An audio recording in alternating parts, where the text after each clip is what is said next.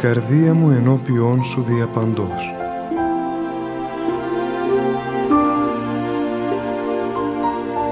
Μια απόπειρα διαδικτυακής επικοινωνίας του πατρός Γεωργίου Σχοινά μαζί σας.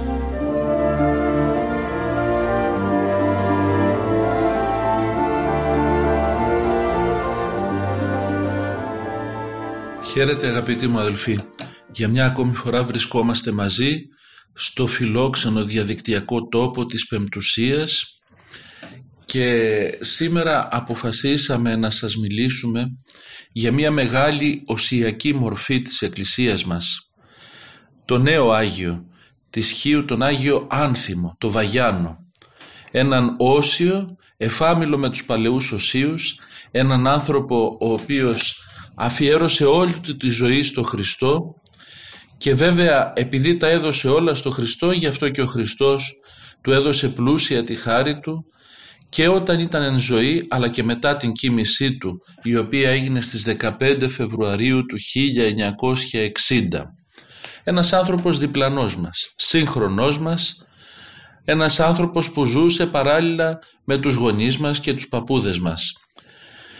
Ένας άνθρωπος ο οποίος γεννημένος στα 1869 από τους γονείς του τον Κωνσταντίνο και την Αργυρό πήρε το όνομα Αργύρης, αυτό ήταν το βαπτιστικό του όνομα και από μικρό παιδί έμαθε να τρέφεται ψυχικά από τα νάματα της πίστεως.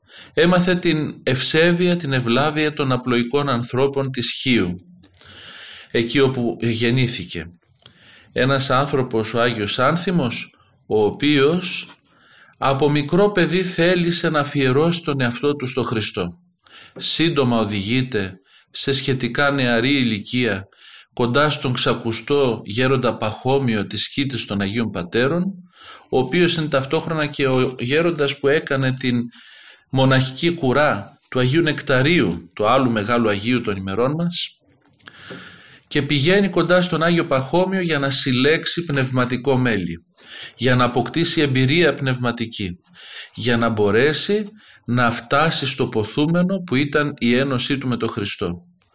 Κοντά στον Άγιο Παχώμιο μαθαίνει τα μυστικά της πνευματικής ζωής και σιγά σιγά καταρτίζεται πνευματικά για να μπορέσει αργότερα να χειροτονηθεί ιερέας, ιερομόναχος και να λάβει πλούσια τη χάρη του Θεού και να έχει ζωντανή την πίστη μέσα του και να ζει τα μυστήρια με έναν τρόπο ιδιαίτερο, με έναν τρόπο γεμάτο από ενθουσιασμό και αγάπη και έρωτα προς το Θεό, κάτι το οποίο τον έκανε να ξεχωρίζει από όλους τους ιερείς της εποχής του.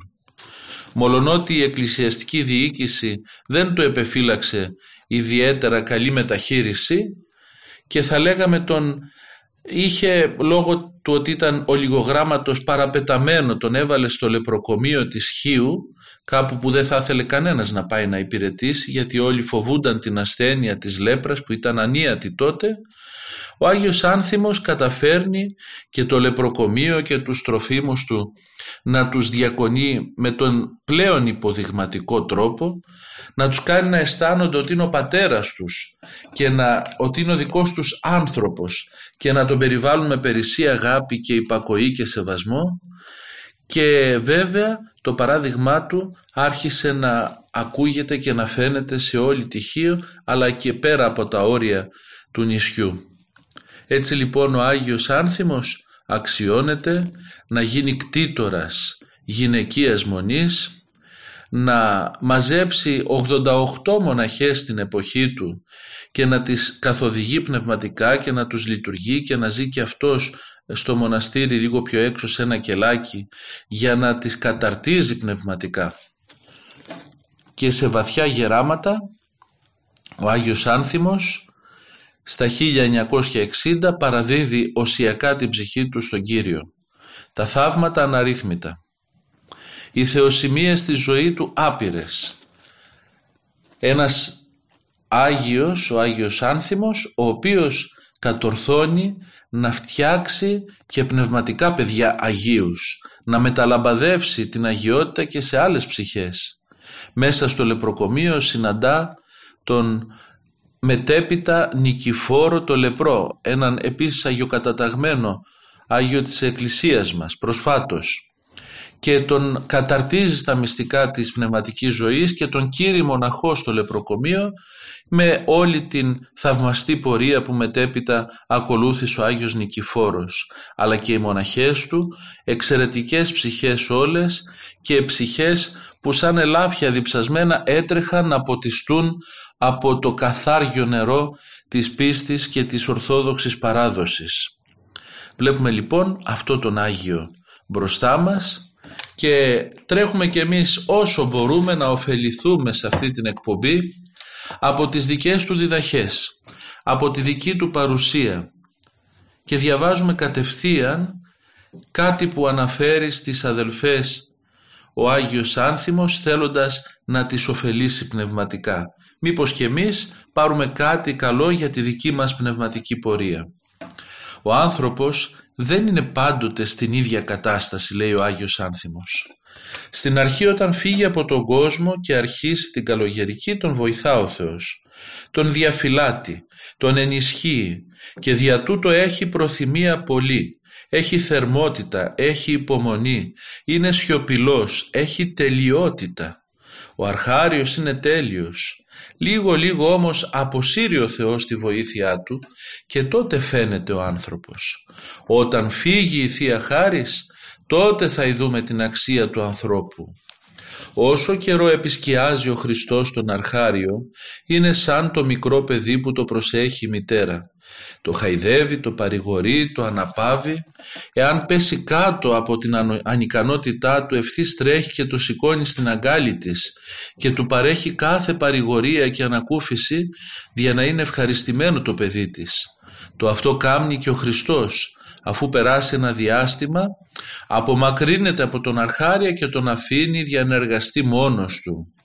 Εάν λοιπόν δεν προσέχει αυτός, ο λίγο κατ' ο λίγο χάνει εκείνες τις καλές συνήθειες και καταστρέφεται. Δια τούτο λέγει μηδένα προτού τέλους μακάριζε. Εμείς ήλθαμε εδώ μέσα για να κοπιάσουμε, να μοχθήσουμε, να υβριστούμε, να χλεβαστούμε, να κακοπαθήσουμε. Ήρθαμε να μιμηθούμε το διδάσκαλό μας. Ήρθαμε να μιμηθούμε τη ζωή των οσίων. Και εμείς ήλθαμε εδώ να υπομείνουμε τον σταυρό των πειρασμών και των θλίψεων. Να υβριστούμε, να κόψουμε το θέλημά μας, να πάθουμε πολλά λυπηρά δια την χαροποιώ κατά Θεόν ζωή. Οπότε σηκώνουμε το σταυρό μας με υπομονή, με μακροθυμία, με ταπείνωση, με υπακοή, τότε ο σταυρός γίνεται πολύ ελαφρός. Τον κρατούμε με τα χαράς και είμεθα αναπαυμένοι. Εκείνος όμως που τον κρατεί με δισταγμό, με ανυπομονησία, με εγωγισμό, τον αισθάνεται βαρύ, πικρό και πολύ δύσκολο. Αυτός ο άνθρωπος λοιπόν πουθενά δεν βρίσκει ανάπαυση.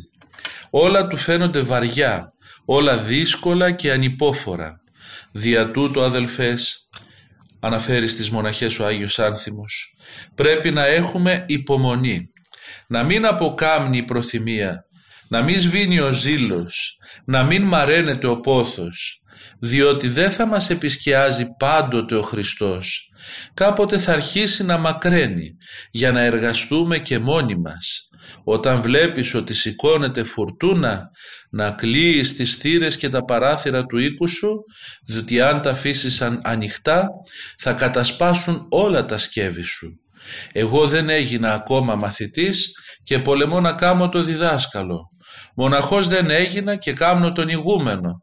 Αλλά τι να κάνουμε, ευρέθηκα πια σε αυτή τη θέση. Αν και αμαρτωλός όμως, ένας είναι ο πόθος μου.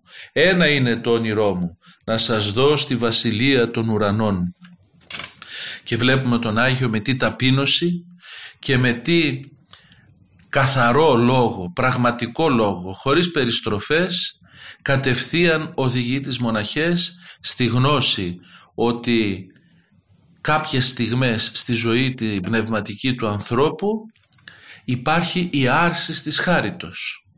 Υπάρχει αυτό που λέμε ότι ο Θεός κρύβεται και ενώ είναι παρόν και πάντοτε μας βοηθάει εκείνη την περίοδο μας φαίνεται απόν. Έτσι λοιπόν μπορεί να μαραθεί ο ζήλος μας να φύγει ο ενθουσιασμός μας η προθυμία μας. Και αυτά όλα να μας κάνουν να χάσουμε το δρόμο μας και να μην έχουμε καλό αποτέλεσμα στην πνευματική ζωή. Γι' αυτό ο Άγιος λέει όταν έχετε τη χάρη και προχωράτε έτσι όμορφα και καλά να χαίρεστε. Αλλά όταν αρχίζει η χάρη να συστέλλετε, να μαζεύετε, τότε εσείς πρέπει να μην μαζεύεστε κι εσείς. Πρέπει να συνεχίζετε με την ίδια προθυμία, με την ίδια υπομονή, με την ίδια υπακοή, με τον ίδιο ζήλο και να μην μαραίνετε ο πόθος. Εδώ είναι ένα μεγάλο μυστικό της πνευματικής ζωής που πραγματικά το ξεδιπλώνει με απαράμιλη ταπείνωση και αγάπη ο Άγιος στα πνευματικά του παιδιά και μέσα από αυτά, από αυτά σε εμάς. Και μας λέει με υπομονή να σηκώσουμε το σταυρό μας είτε έχουμε έντονη τη χάρη του Θεού να μας επισκιάζει και το καταλαβαίνουμε και το νιώθουμε είτε δεν αισθανόμαστε την παρουσία του Θεού. Και μου φέρνεις στο νου ένα παράδειγμα από έναν Αγιορείτη μοναχό ο οποίος ενώ στην αρχή είχε έντονη τη Θεία Χάρη μετά αυτή συνεστάλη μαζεύτηκε και εκείνος τι έκανε, έκανε υπομονή και τηρούσε τα πάντα όπως όταν ήταν πλούσια η χάρη του Θεού στη ζωή του. Αυτό το μαρτύριο, γιατί περί μαρτυρίου πρόκειται, το κράτησε για 50 ολόκληρα χρόνια. 50 χρόνια δεν αισθανόταν ιδιαιτέρως τη βοήθεια και τη χάρη του Θεού αλλά εκείνος έκανε υπομονή τηρούσε τις εντολές, τους κανόνες της μοναχικής ζωής και της πνευματικής ζωής και μετά από 50 χρόνια υπομονής ήρθε τόσο πλούσια η χάρη που τον γέμισε και τον φώτισε και τον εξαγίασε και μετά τον πήρε ο Θεός έτοιμο. Έτσι λοιπόν αδελφοί μου και εμείς να προσπαθούμε να κάνουμε την υπομονή μας και να σηκώνουμε το σταυρό αυτό της πνευματικής ζωής με προθυμία είτε έχουμε έντονη την ενίσχυση του Χριστού μας δια της χάριτός Του είτε καμιά φορά αισθανόμαστε ότι μας έχει εγκαταλείψει. Την ώρα που ο Χριστός φαινομενικά μας εγκαταλείπει ουσιαστικά μας δίνει τα μεγαλύτερα στεφάνια της πνευματικής ζωής. Σε άλλο σημείο των διδαχών του ο αγιότατος άνθιμος της Χίου αναφέρει στις μοναχές και μέσα από αυτά που λέει στις μοναχές μιλάει και στις δικές μας ψυχές. Επειδή δεν δυνάμεθα να κάνουμε τα έργα των Αγίων Πατέρων μας γιατί έχουμε αδυναμία και δεν έχουμε τη δική τους προθυμία τουλάχιστον να φυλάξουμε δύο τεινά την υπακοή και την εκοπή του θελήματος σε αυτά να στηρίζεστε αναφέρεις στις μοναχές και κατευθείαν τους λέει κάτι πολύ σημαντικό. Χρειαζόμαστε όμως και κάτι άλλο. Την ακατάπαυστο προσευχή. Για τούτο πρέπει να μελετούμε το Κύριε Ιησού Χριστέ Ιε του Θεού ελέησόν με ημέρα και νύχτα. Αυτό δεν πρέπει να λείπει από τη μνήμη μας.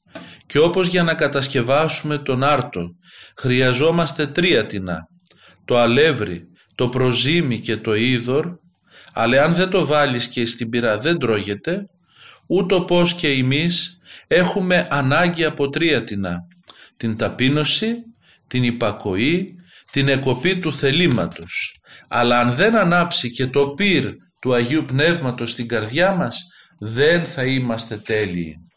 Πώς έρχεται το θεϊκό πυρ στην καρδιά μας; Όταν καθίσει ο άνθρωπος και συμμαζεύσει τους λογισμούς του και σκεφτεί ότι είναι ένα μηδέν. Όταν έχει ανάγκη του θεϊκού πυρός και εξευτελίσει με ταπείνωση τον εαυτό του, τότε αρχίζουν να ρέουν τα κατά Θεόν δάκρυα, τα οποία γλυκαίνουν την καρδία και ανάπτουν το θεϊκό πυρ. Εγώ αδελφές δεν ξέρω που βρίσκομαι και τυφλός ον θέλω να κάμνω τον καθηγητή. Ανάξιος ον γυρεύω να στηρίξω άλλους. Με παρακινεί η αγάπη μου όμως. Θέλω να σωθούν όλοι. Έλεγε και ο Μωυσής εις τον Θεό δια τους Εβραίους. Ή και αυτούς εισάγαγε εις τη βασιλεία σου ή μη δε εμέ εισαγάγεις εις αυτήν.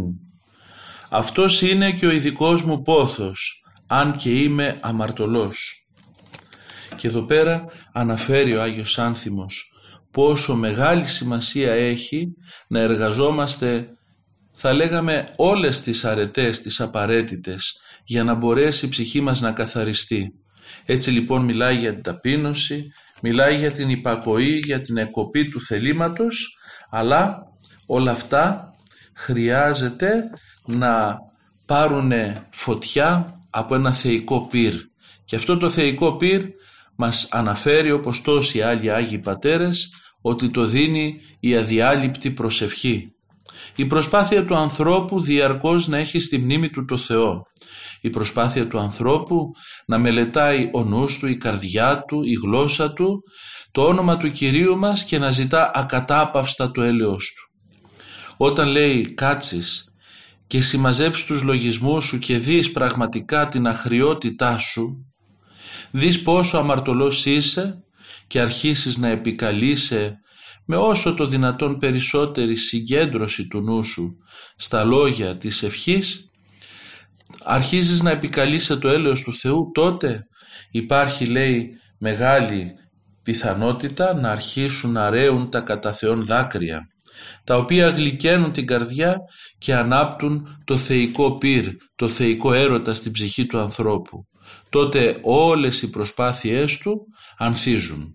Όλες οι προσπάθειές του αποκτούν ιδιαίτερο νόημα και γίνεται πιο εύκολος ο πνευματικός αγώνας και πιο αποτελεσματικός. Χρειάζεται όμως αδερφοί μου να μπορέσουμε με προθυμία να μπούμε κι εμείς σε αυτή την προσπάθεια και μην πει κάποιος ότι αυτά είναι για τους μοναχούς. Γιατί αυτά είναι αποδεδειγμένο μέσα από την πείρα των Αγίων Πατέρων της Εκκλησίας μας ότι είναι το ίδιο χρήσιμα και για τους εντοκόσμο χριστιανούς. Χρειάζεται λοιπόν να προσπαθήσουμε όλοι μας να βάλουμε και την υπακοή στο πνευματικό μας αλλά και όταν είμαστε σε συζυγία την υπακοή που χρειάζεται ο ένας να δείχνουμε στον άλλον και την ταπείνωση και το να κόβουμε το θέλημά μας αλλά και ταυτόχρονα να μπορέσουμε να βάλουμε στη ζωή μας το Κύριε Ιησού Χριστέ Ιε του Θεού ελεησόν αυτή την μυριόστομη κραυγή όλων όσων προχώρησαν στην πνευματική ζωή. Όλων όσων προσπάθησαν να αγαπήσουν το Θεό και το πέτυχαν. Όλων όσων η καρδιά τους ετρώθη από τη θεϊκή αγάπη. Αυτό το Κύριε Ιησού Χριστέ Ιε του Θεού ελεησόν με είναι εκείνο το οποίο θα συντηρεί μέσα μας τη μνήμη του Θεού και θα ορίζει τη ζωή μας και θα την νοηματοδοτεί με έναν ιδιαίτερο τρόπο. Και αυτό είναι το άνοιγμα της θύρας του ελέους του Θεού. Με αυτόν τον τρόπο ο άνθρωπος αρχίζει πλέον να αισθάνεται τον Θεό όχι ως μία όρατη δύναμη, παντοδύναμη υπόσταση ίσως, αλλά ως τον προσωπικό Θεό, ως τον Χριστό μου, το Θεό μου, εκείνον που με νοιάζεται, που με αγαπά και στον οποίο απευθύνομαι. Απαραίτητη λοιπόν προϋπόθεση, αφού δούμε πόσο πολύ απέχουμε από το θέλημα του Θεού, αφού δούμε πόσο πολύ η αμαρτία μας μας έχει κατακλείσει, να μπορέσουμε να σκύψουμε με ταπείνωση και να ζητήσουμε το έλεος του Θεού και να το κάνουμε όσο πιο πολύ μπορούμε και στις δουλειές μας και στις μετακινήσεις μας και την ώρα που κάνουμε ενδεχομένως κάτι χειρονακτικό μπορούμε να σιγοψιθυρίζουμε με τα χείλη μας ή με το νου μας το Κύριε Ιησού Χριστέ ελέησόν με. Και όταν αυτό το λέμε και το ξαναλέμε και το ξαναλέμε με υπομονή και με μια προσπάθεια να το εννοούμε την κάθε στιγμή που το λέμε. Με μια προσπάθεια να αισθανόμαστε μικρά παιδιά τα οποία έχουν την ανάγκη της βοήθειας του πατέρα τους. Τότε πραγματικά βλέπουμε ότι αρχίζει μέσα μας και εγκαθιδρύεται η προσευχή του Ιησού. Αρχίζει μέσα μας και προχωράει η χάρη του Θεού και αλλάζει όλη μας την ύπαρξη. Αλλάζει όλο μας το είναι. Γι' αυτό αδελφοί μου μην αποκάμνετε. Κύριε Ιησού Χριστέ ελέησόν με Κύριε Ιησού Χριστέ ελεησόν με, Κύριε Ιησού Χριστέ ελεησόν με. Και αυτό θα είναι το κλειδί που θα ανοίγει όλες τις πόρτες της ζωής σας. Αυτό θα είναι η λύση σε όλα τα προβλήματα.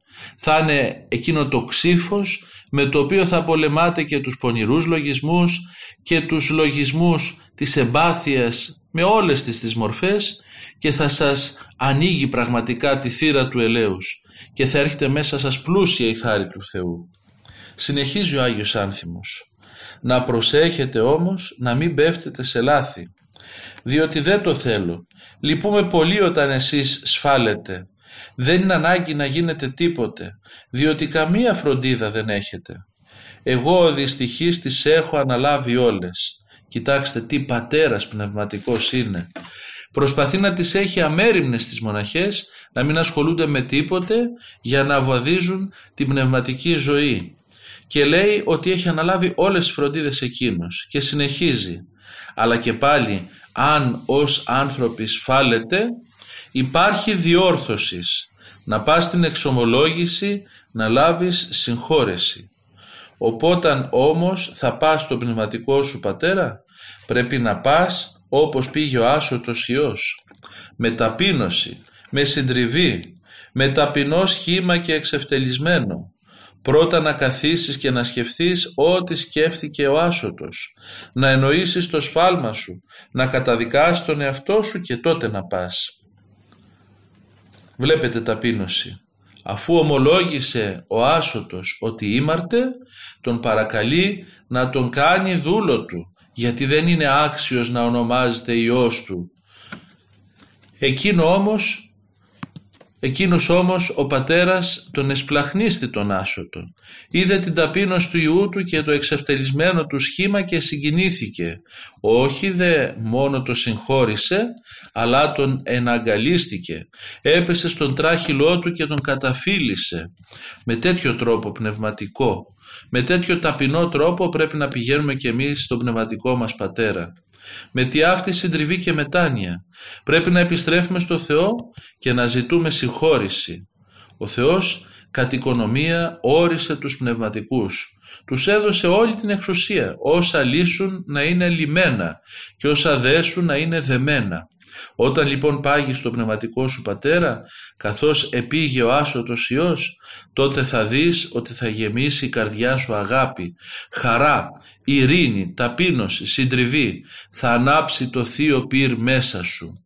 Όμως πολλοί άνθρωποι έχουν την αίσθηση ότι ενώ πάνε στην εξομολόγηση δεν έχουν αυτή τη χαρά αυτή την ειρήνη, αυτή την ταπείνωση, αυτή την αγάπη μέσα τους μετά. Δεν ανάβει το θεϊκό πυρ. Και ξέρετε που οφείλεται αυτό, μας το περιγράφει ο Άγιος πολύ καλά. Στο γεγονός ότι δεν έχουμε τη διάθεση αυτή να καταδικάσουμε πρώτη τον εαυτό μας. Πηγαίνουμε πολλές φορές στην εξομολόγηση ζητώντας να δικαιωθούμε ή να δικαιολογηθούμε, ζητώντας από τον πνευματικό να μας πει καλά κάνεις παιδί μου και με αυτόν τον τρόπο χάνουμε τη μετάνοια από μπροστά μας, χάνουμε την ταπείνωση. Όταν όμως ο άνθρωπος με τέτοιο τρόπο όπως μας συμβουλεύει ο Άγιος Άνθιμος καταθέτει τα σφαλματά του και καταγγέλει πρώτος τον εαυτό του τότε ο άνθρωπος αυτός δικαιώνεται από τον ίδιο το Θεό. Έτσι λοιπόν, με τη χάρη και τις πρεσβείες του Αγίου Ανθίμου, με τέτοιο φρόνημα να πηγαίνουμε στην εξομολόγηση και να καλλιεργούμε ακατάπαυστα την ευχή του Ιησού, το Κύριε Ιησού Χριστέ ελεησόν με, μαζί με όλη την προσπάθεια για την τήρηση των εντολών και τότε σίγουρα θα επιτύχουμε.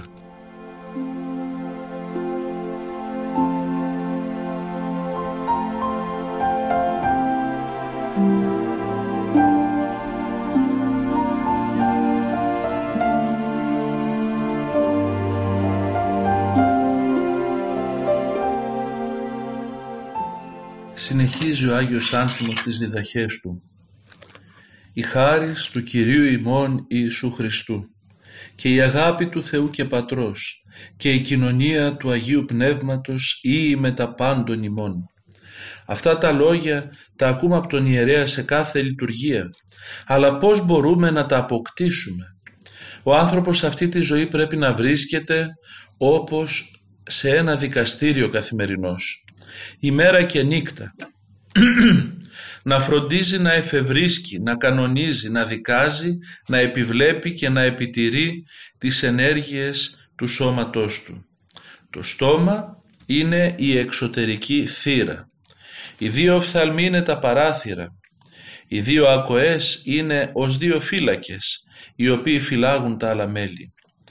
Τα δύο χέρια μας αντιπαλεύουν με κάθε, με κάθε τι που θα συμβεί στα άλλα μέλη. Τα πόδια μας αντιστέκονται στα κακά.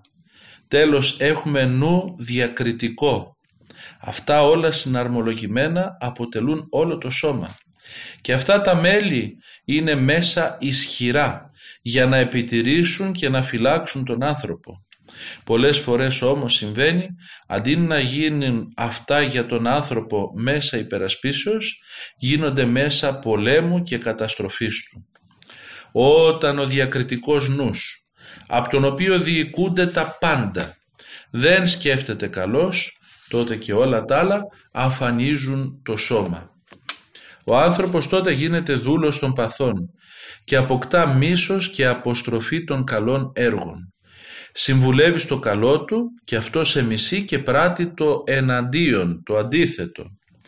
Η κακή διοίκησης των μελών του σώματος οδηγούν βαθμιαία τον άνθρωπο σε νου αδόκιμο, με αποτέλεσμα ούτε να ντρέπεται αυτός ο άνθρωπος, ούτε συμβουλές να ακούει, αλλά να διοικείται από τα πάθη του. Για δι' αυτό το λόγο ευλογώντας ο ιερεύς λέγει η χάρις του Κυρίου ημών Ιησού Χριστού και η αγάπη του Θεού και Πατρός και η κοινωνία του Αγίου Πνεύματος ή η μεταπάντων ημών. Με τι τρόπο θα έρθει η χάρις του Χριστού και η αγάπη του Πατρός και η κοινωνία του Αγίου Πνεύματος; Εδώ απαιτείται δύναμη. Χρειάζεται σκέψη, αγώνας, προσπάθεια.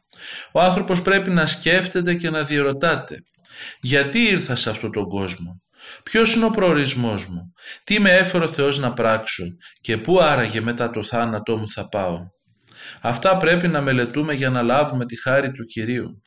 Να σκεφτόμαστε ότι είμαστε ένα μηδέν και ότι με το Άγιο Βάπτισμα αξιοθήκαμε να ομολογήσουμε τις καλές ομολογίες και να σπαστούμε την ορθόδοξη χριστιανική πίστη και λατρεία.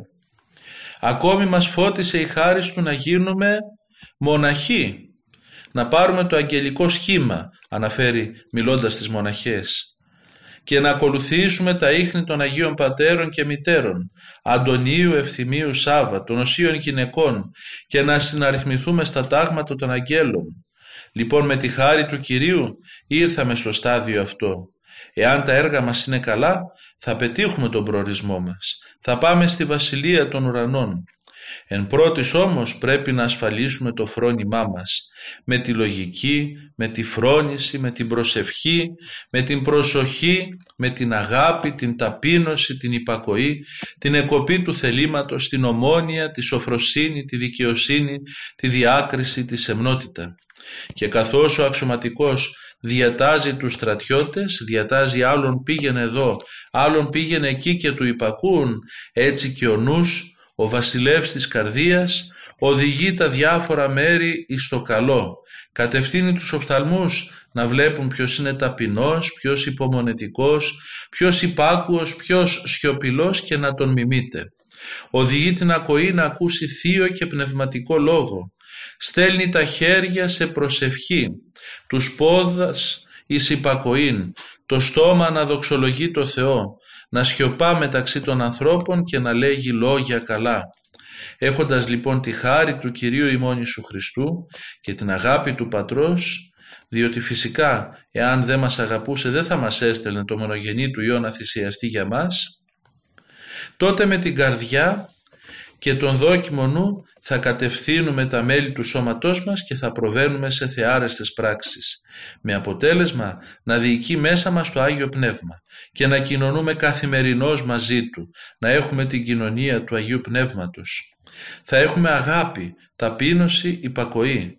Πώς να χωρέσεις αυτή την καρδιά μετά ο φθόνος, η ζήλια, η κατάκριση, η παρακοή, η κατηγορία και τα άλλα κακά, Αν όμως δεν έχουμε αυτά τότε θα φωλιάζει στην καρδιά μας το μίσος, ο φθόνος, η κατηγορία και όλα τα δεινά. Ο άνθρωπος γίνεται θηρίο. Τηρείτε λοιπόν τις εντολές μου για να έχετε μαζί σας τη χάρη του Κυρίου μας, την αγάπη του Θεού και Πατρός και την κοινωνία του Αγίου Πνεύματος. Και με πάρα πολύ όμορφο και απλό τρόπο ο Άγιος Άνθιμος μας λέει ότι πρέπει ο νους μας να διακρίνει τι είναι το καλό και τι είναι το κακό και ανάλογα να κατευθύνει και τα μέλη του σώματός μας. Πρέπει να είναι νους ηγεμών κατά των παθών και πρέπει ο άνθρωπος για να έχει τέτοιο νου συχνά πυκνά να φιλοσοφεί το λόγο της υπάρξεώς του, να σκέφτεται για ποιο λόγο ήρθε και να σκέφτεται για ποιο λόγο τον έπλασε ο Θεός και σε τι τον έχει καλέσει και ποια έργα είναι εκείνα που θα τον οδηγήσουν στη σωτηρία, στη Βασιλεία του Θεού, ποια είναι αυτά τα έργα που θα του δώσουν πλούσια τη χάρη του Αγίου Πνεύματος και ποια είναι τα έργα τα οποία θα μας κρατήσουν σε απόσταση από το Θεό και ενώ τα ακούμε αυτά πραγματικά όλοι μας ελεγχόμαστε.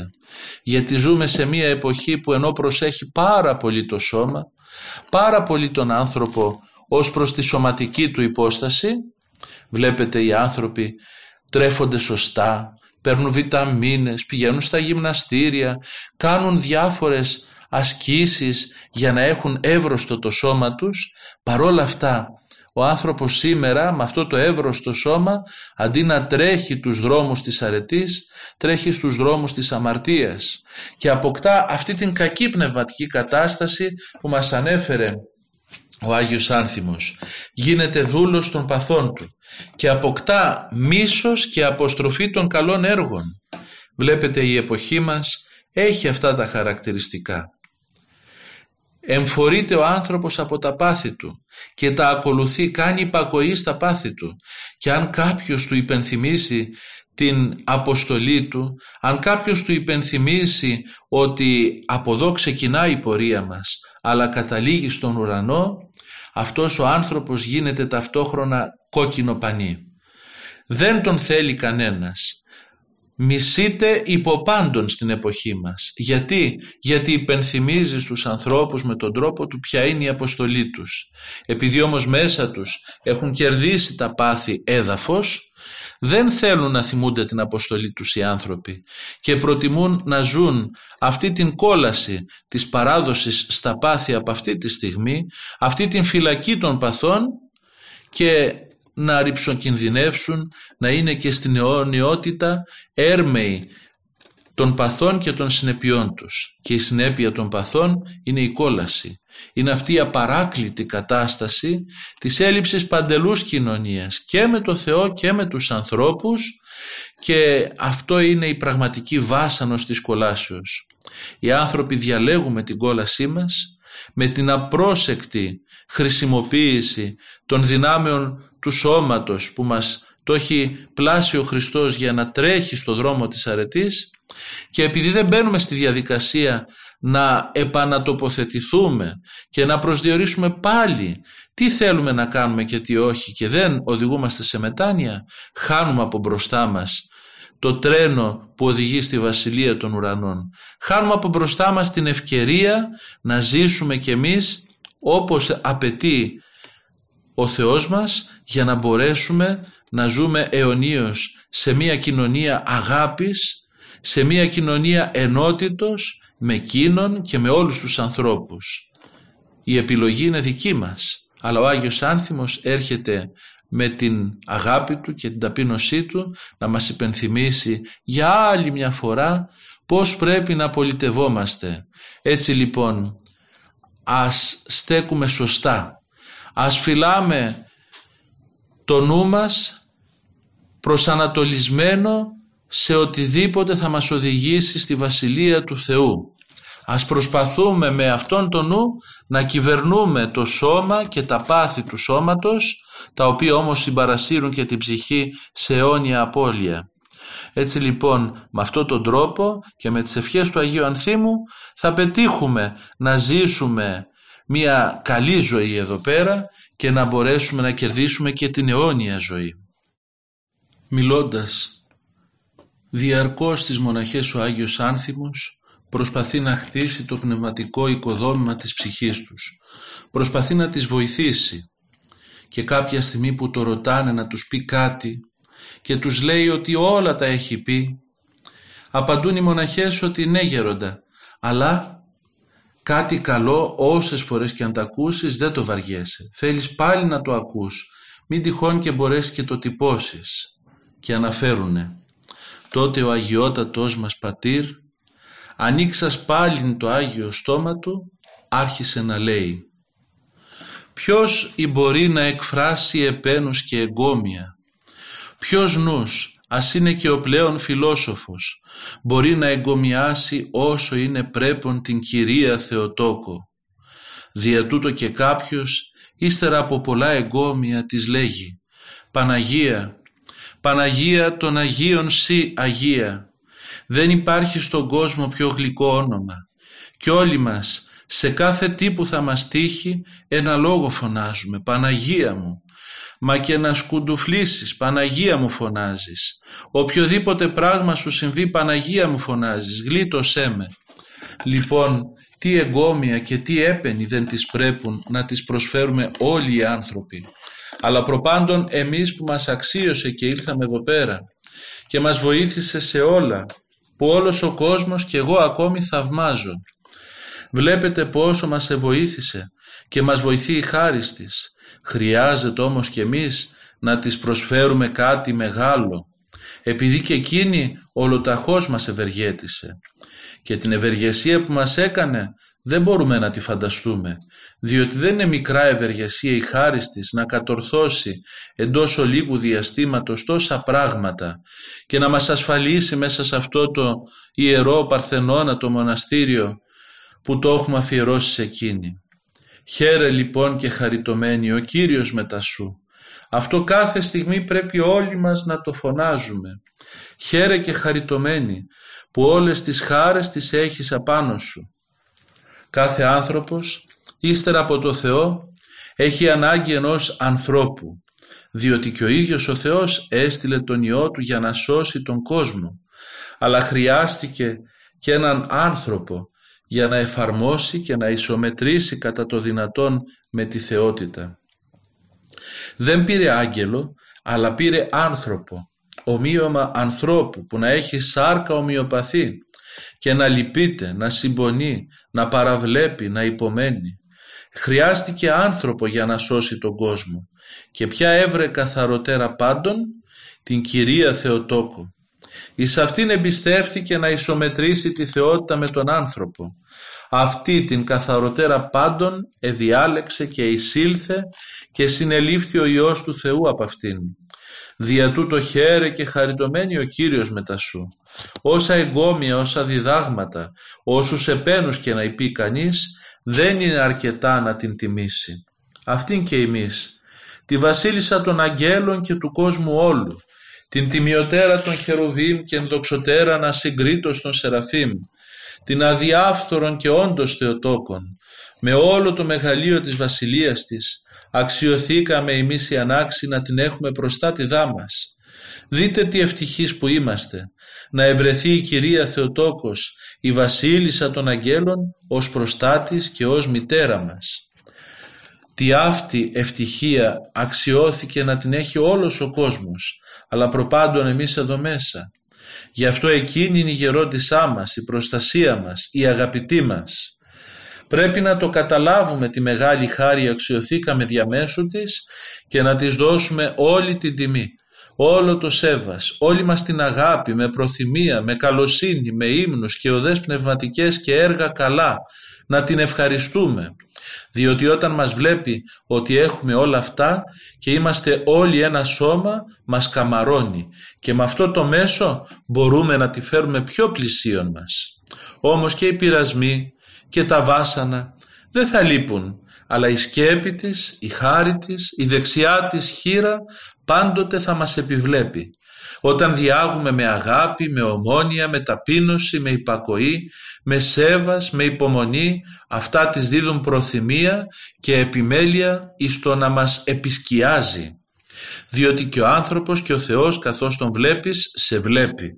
Εάν παραδείγματος χάρη εγώ έχω μίσος με εσάς και φέρομαι κακός απέναντί σας, τότε και εσείς μπορεί απ' έξω να παραβλέπετε, αλλά στα μύχια της καρδίας σας κάτι θα λέτε για μένα. Και εσείς πάλι αν έχετε υπακοή, εάν διάγετε με σέβας, με ταπείνωση, με υπομονή, χαίρετε και εμένα η ψυχή μου. Εφραίνεται η καρδία μου, σας καμαρώνω, όλο συμπαθώ και πάντοτε θα σας επιβλέπω. Δοξασμένο το όνομα της Κυρίας Θεοτόκου. Όλα τα σκεπάζει η χάρη της. Όμως έχουμε και πάλι με τους δαίμονας, ουκ έστεινε πάλι προς αίμα και σάρκα, αλλά προς τα σαρχάς, προς τα εξουσίας, προς τους κοσμοκράτορας του σκότους του αιώνος τούτου, προς τα πνευματικά της πονηρίας. Δεν είμαστε σαν τους μάρτυρες που επήγαιναν μία φορά και θυσιάζοντο, αλλά εμείς πολεμούμε όλα μας τα χρόνια και τι πόλεμο με τους δαίμονες. Η χάρη της Παναγίας να χαρίζει τα προσωτηρία αιτήματα την υγεία ψυχής και σώματος, να χαρίζει τη χαρά και τη σκέπη της. Εκείνη που έχει τόση προθυμία να σκεπάζει και να βοηθεί τα ορφανά, τα άπορα, τα πτωχά και τα δυστυχισμένα, εκείνη να σκεπάζει και όλους ημάς και να μας επιβλέπει και να μας προστατεύει. Και ο Άγιος Άνθιμος σε αυτό το σημείο ουσιαστικά δείχνει στις μοναχές αλλά και σε εμάς τους εν τον κόσμο αγωνιζομένους χριστιανούς ποιο είναι θα λέγαμε το άλλο κλειδί για να ελκύσουμε τη χάρη του Θεού. Ένα κλειδί που έχει πρόσωπο που έχει όνομα και είναι η Παναγία μας είναι εκείνη η οποία κάνει τα αδύνατα δυνατά για μας με τις μεσητείες της προστονιώτης είναι εκείνη που όπως μας ανέφερε μας έχει χαρίσει τα πάντα. Εκείνη που τρέχει λέει να βοηθήσει τα ορφανά, τα πτωχά, τα δυστυχισμένα, τα εγκαταλελειμμένα και εμείς οι φτωχοί από αρετές, οι δυστυχισμένοι χάρη της άσχημης διαχείρισης της ελευθερίας μας, οι εγκαταλελειμμένοι πραγματικά από τους ανθρώπους μέσα σε αυτή την ερημία των πόλεων που ζούμε έχουμε ανάγκη την Παναγία μας για να μπορέσουμε να προκόψουμε πνευματικά για να μπορέσουμε να νιώθουμε την παρηγορία της σε κάθε στιγμή να μπορέσουμε να την έχουμε σύμμαχο και υπέρμαχο σε κάθε αγώνα πνευματικό. Γιατί πραγματικά ο χριστιανός πάντοτε αλλά και σήμερα ιδιαιτέρως περνάει ένα μαρτύριο, το μαρτύριο της συνειδήσεως. Έχει να τα βάλει με τον εαυτό του, έχει να τα βάλει με το διάβολο, έχει να τα βάλει καμιά φορά και με το περιβάλλον το οποίο δεν τον διευκολύνει πάντοτε προς την επίτευξη του στόχου του, προς την επίτευξη της σωτηρίας, της αγιότητας, της κάθαρσης και του φωτισμού και της θεώσεως. Έτσι λοιπόν σε αυτό το δρόμο απαραίτητη η βοήθεια της Παναγίας μας. Γι' αυτό μας λέει ο Άγιος Άνθιμος να την ευχαριστούμε την Παναγία και να ελκύουμε την προστασία της πώς; Με την καλή μας διαγωγή, με την υπομονή μας, με το σεβασμό μας, με την αγάπη, με την ενότητα ο ένας με τον άλλον, με τη διάκριση και, και όλα αυτά τα όμορφα που αναφέρει. Χρειάζεται λοιπόν για να ελκύσουμε τη χάρη της Παναγίας μας να καθαρίζουμε και εμείς τον εαυτό μας, να προσπαθούμε πνευματικά και να ζητάμε το, τη χάρη της και την προστασία της και εκείνη θα σπέβδει ως μάνα, ως παρηγορήτρια, ως παραμυθία, ως η μεγάλη και ισχυρά προστασία θα τρέχει να μας βοηθάει στο πνευματικό μας αγώνα και να μας χαρίζει τη δυνατότητα να πολεμούμε με ακμαίο φρόνημα, ακατάβλητη, ακαταπώνητη, χωρίς να κουραζόμαστε και να τρεφόμαστε πνευματικά από τη χάρη της και την παρουσία της. Ας ευχηθούμε η Παναγία η βοήθεια. Έτσι είναι ονομασμένο το μοναστήρι που έφτιαξε ο Άγιος Άνθιμος στοιχείο η Παναγία η βοήθεια να είναι βοήθεια σε όλους μας με την πρεσβείες του Αγίου Ανθίμου και όλων των Αγίων της Εκκλησίας μας που βρήκαν τον τρόπο πραγματικά να ελκύσουν την μεσητεία της Παναγίας μας και να ελκύσουν τη χάρη του Χριστού μας και να ζούνε την αγάπη του Θεού, του Θεού και Πατρός και την κοινωνία του Αγίου Πνεύματος. Με αυτόν τις πρεσβείες και με την δυνατή και ισχυρά προστασία της Παναγίας μας να αξιοθούμε κι εμείς της Βασιλείας των Ουρανών και να χαιρόμαστε εκεί πέρα μαζί με τον Άγιο Άνθιμο της Χίου και με τις μοναχές τις αγιασμένες τις ψυχούλες αυτές που ήλκησε στον Παράδεισο και με τον Άγιο Νικηφόρο το λεπρό που ήταν μαθητής του και όλους τους Αγίους, τους παλαιούς και τους σύγχρονους. Θα είναι η μεγαλύτερη ευχαρίστηση, θα είναι η μεγαλύτερη χαρά, η μεγαλύτερη τρυφή που θα ζήσουμε και μάλιστα θα είναι μια χαρά που θα είναι ατελεύτητη, θα είναι άλικτη, θα είναι αιώνια. Μακάρι να τα ζήσουμε όλα αυτά με τις πρεσβείες του Αγίου Ανθίμου.